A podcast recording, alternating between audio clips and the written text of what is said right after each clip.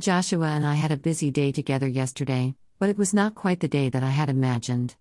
We were supposed to be meeting up with my sister for lunch, but as she is unwell, we had to postpone. It was the appointment to get Joshua measured for his groomsman suit, ready for the September wedding of my niece and her lovely fiancé. We drove for one and three quarters hours to the shop where the suits are all coming for, and they knew, after some initial confusion, that they were expecting a 21 year old young man with additional needs. We were made very welcome, and the female shop assistant chatted to us throughout the process, wanting to know if being a groomsman was a surprise, and she shared in my emotion as I retold the story about being asked, as he was the closest thing to a brother than my niece has. Unfortunately, the changing room was cold, so Joshua was very reluctant to remove his jumper and trousers to try on the smart suit.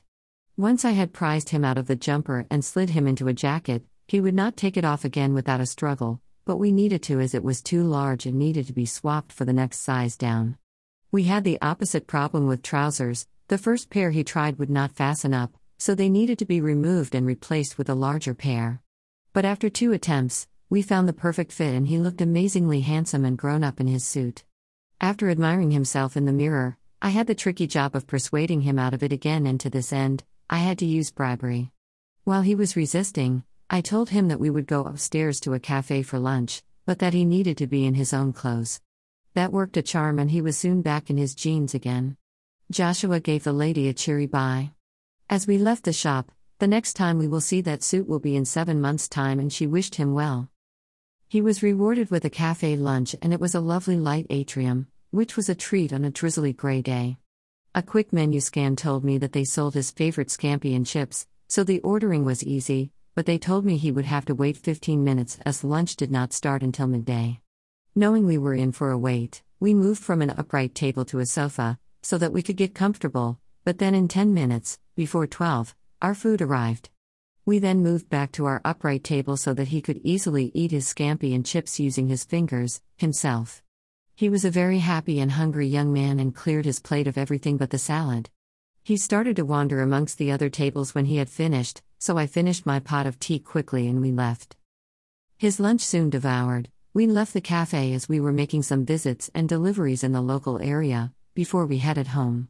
My cousin lives 10 minutes away from the suit hire shop, but as she was busy working, I left her some homemade cake and shortbread on her doorstep, just to say that we had been nearby. We then drove to her mum's house where we stopped for a lovely hour for a cup of tea. I had last seen my mum's sister last December, but that had been a rushed sighting, so it was good to have a more relaxed catch up. Joshua made himself at home, removing his socks and trying out each armchair until he found one where he could have a nap, while we chatted. We then drove across the city, to my sister's house, where I made some more deliveries of provisions that she had asked for and treats that she had not asked for, but designed to make her smile. We saw each other, but we did not stay, and Joshua did not get out of the car, much to his frustration. We drove from there, a further 20 minutes to my niece's house, where we left more cake on her doorstep, and then we headed home. We covered 184 miles in total and we were back just in the daylight. It was a good day together and one where we felt as though we spread a little joy, as well as ticking off a job that we needed to do by the end of this month. I am very lucky that Joshua enjoys a drive out and he has never been any trouble in the car, even with a bitty day like yesterday. But I am sure he will prefer to be back at daycare for the rest of the week, where the activities are much more attuned to him. I enjoyed my day out with my traveling companion.